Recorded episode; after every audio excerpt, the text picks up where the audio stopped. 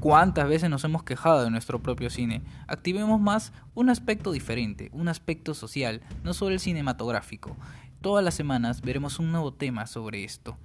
Visítenos siempre aquí por Biblio de Pelas y en YouTube con el mismo nombre.